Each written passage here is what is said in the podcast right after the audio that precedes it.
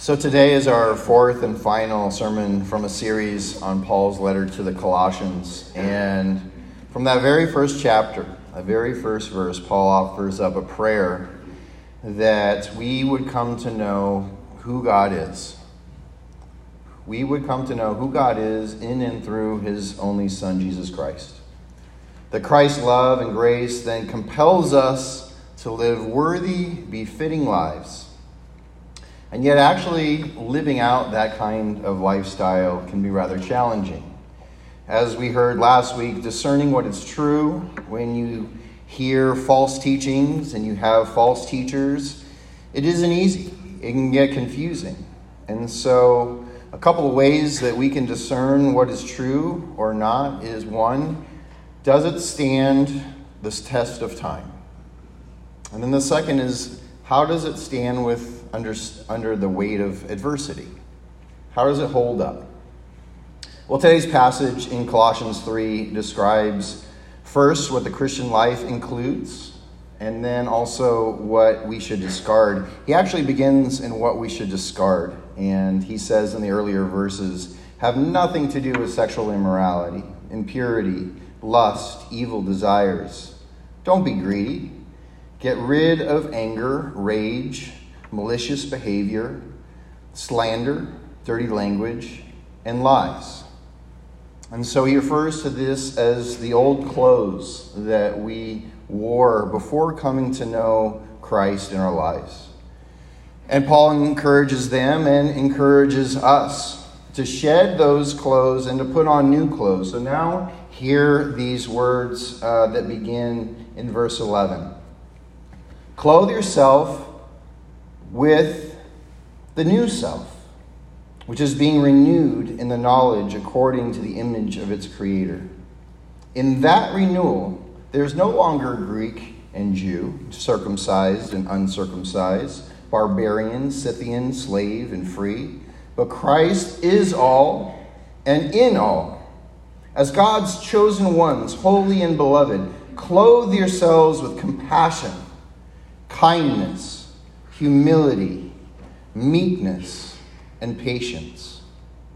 Bear with one another, and if anyone has a complaint against another, forgive each other, just as the Lord has forgiven you.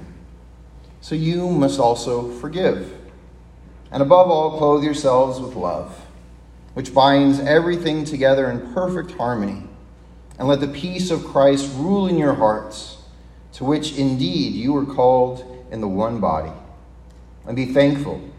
Let the word of Christ dwell in you richly. Teach and admonish one another in all wisdom, and with gratitude in your hearts, sing psalms, hymns, and spiritual songs to God. And whatever you do, in word or deed, do everything in the name of the Lord Jesus, giving thanks to the God the Father through him. The word of the Lord. So, my sermon title today is The Clothes We Wear, or What Are We Wearing? And I have a confession to make.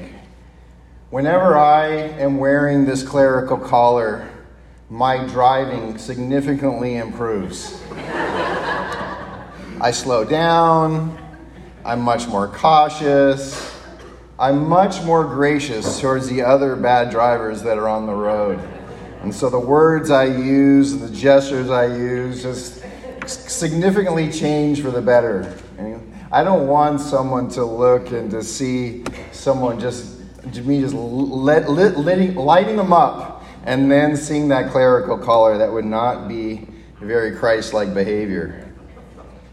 And so, if that's a positive example of putting on clothes and having it improve our behavior, this opposite is true as well. There's a famous uh, research experiment that was done in Stanford University back in the 70s. And they took these volunteer students and they randomly broke them up 50 50. Half of them were prison guards and half of them were prisoners. And so once those prison guards put on their garb and they had those sunglasses and they had that baton, and then the other prisoners had the prisoner attire, it was astonishing how it impacted their behavior. that soon those prison guards were abusive towards their fellow classmates. And it was so abusive, so out of control, they had to actually end the experiment early because it was getting out of control. And so the clothes we wear can impact our behavior for the better or for the worse. Here's a question for you What could you wear? Not necessarily a collar, but what literally could you wear? If it's a pin or a necklace or a bracelet, something that you could wear to help you remind yourself about these qualities that Paul says are qualities of what it means to be a Christian compassion, kindness, humility, patience, forgiveness, love, gratitude.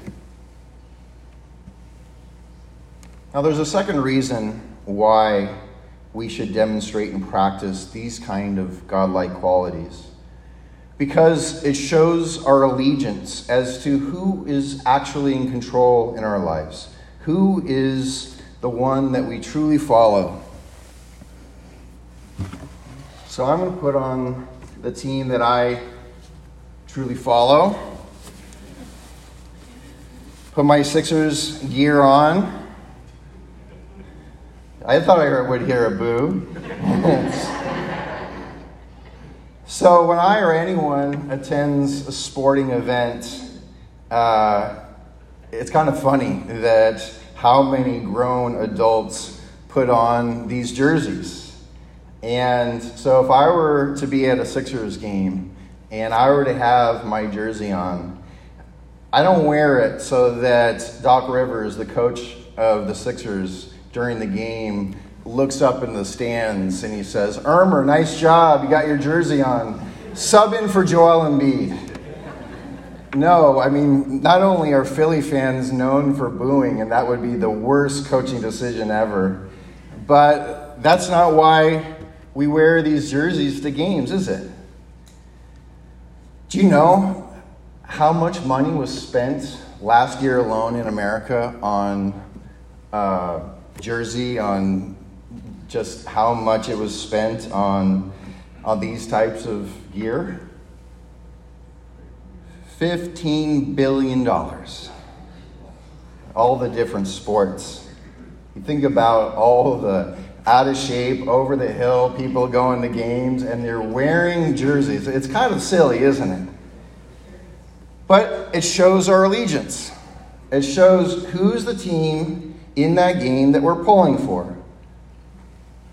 When you live a life where your love, where your willingness to forgive, where your compassion, where your kindness is so different from the norm, people will notice. People will take note.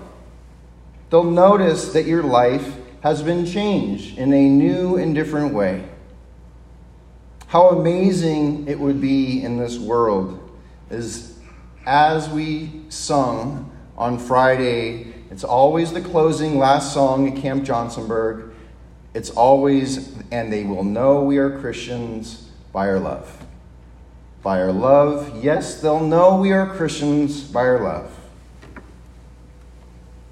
Unfortunately, just the opposite is happening in too many circles. Too many Christians have gotten these very verses so terribly wrong.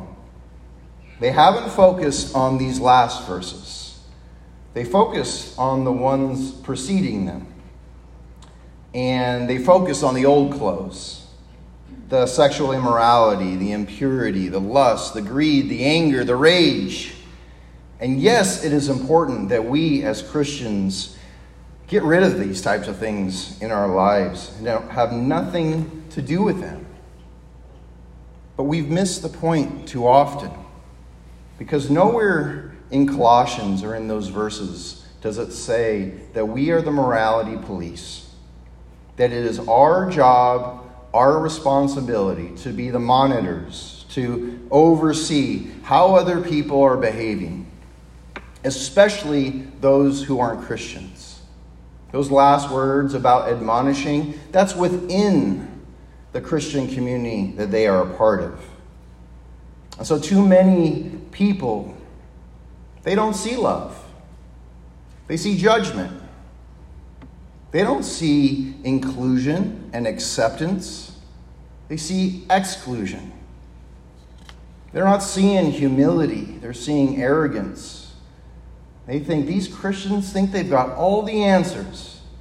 They think their way of living, their morality can be imposed upon us. No, thank you. And so they stay at arm's distance. They want nothing to do with Christianity. And so we've got a real problem on our hands. That judgmentalism is impacting how all Christians are being perceived. And it makes these very verses all the more important. And it is so it is imperative that we understand these verses correctly and we live them out accurately.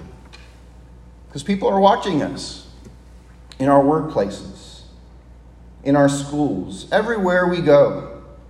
If we are going around judging, excluding, spewing hatred, and being hypocritical, people are going to think that God and Christianity, they're going to think of it in a negative light. And they'll avoid Christians, they'll avoid the church, and they'll avoid Christianity altogether. And frankly, I don't blame them. Richard Rohr writes Christianity is a lifestyle, a way of being in the world that is simple, nonviolent, shared, and loving. However, we make it into an established religion and all that goes with that and avoided the lifestyle change altogether. We could be warlike, greedy, racist, selfish, and vain throughout most of Christian history and still believe that Jesus is our personal Lord and Savior. The world has no time for silliness anymore. The suffering on earth is far too great. Rohr is saying that it's our lifestyle that matters, that it is too easy to point the fingers at others without doing some self examination and self reflection ourselves. And so, is how we are acting attracting people to Christ? That brings me to the last image of why the clothes we wear are so important. If my house was on fire and I looked out my window and I saw a firefighter in his or her uniform, I would go right out and shout to him or her, Help, help, come our way. Sorry, I don't have a firefighter's outfit, but I'm going to still support our softball team and I'll put this on.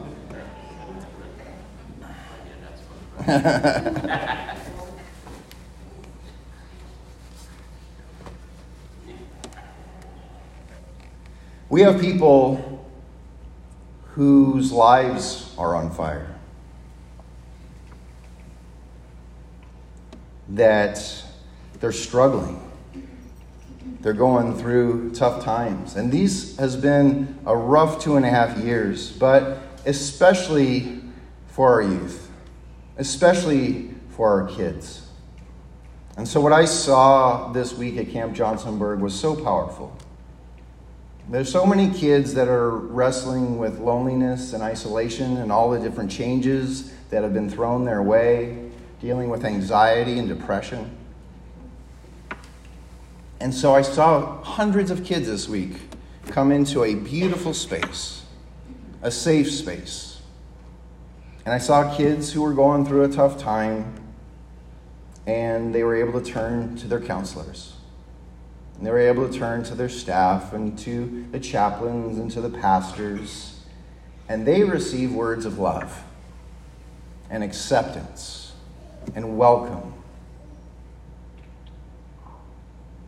I am so thankful that this congregation has come alongside Johnsonburg.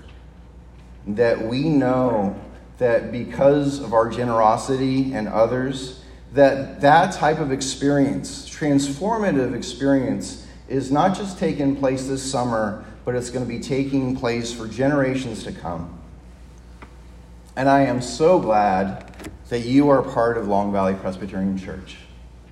I hope this church is a place that helps you put on those new clothes garments of love and kindness and forgiveness and mercy and compassion. So, not only that your life gets changed, but so does the lives of those around you. So they see how you act, and people that are struggling turn to you for help. The clothes we wear matters. It serves as a helpful reminder of who it is that we love and serve, who it is that we give our ultimate allegiance to. It also reminds us of how we're called to live. We're called to live a life for God and for others. We're called to live a life of service. And hopefully, this reminds others around us of where they can turn to for help. So much harm is being done when we get these verses wrong. But what a difference we can make when we get these verses right. And so clothe yourselves in love, in mercy, in compassion, in gratitude, in forgiveness, in humility, and in patience. You will be so glad that you did. And so will God, and so will the people around you. Amen.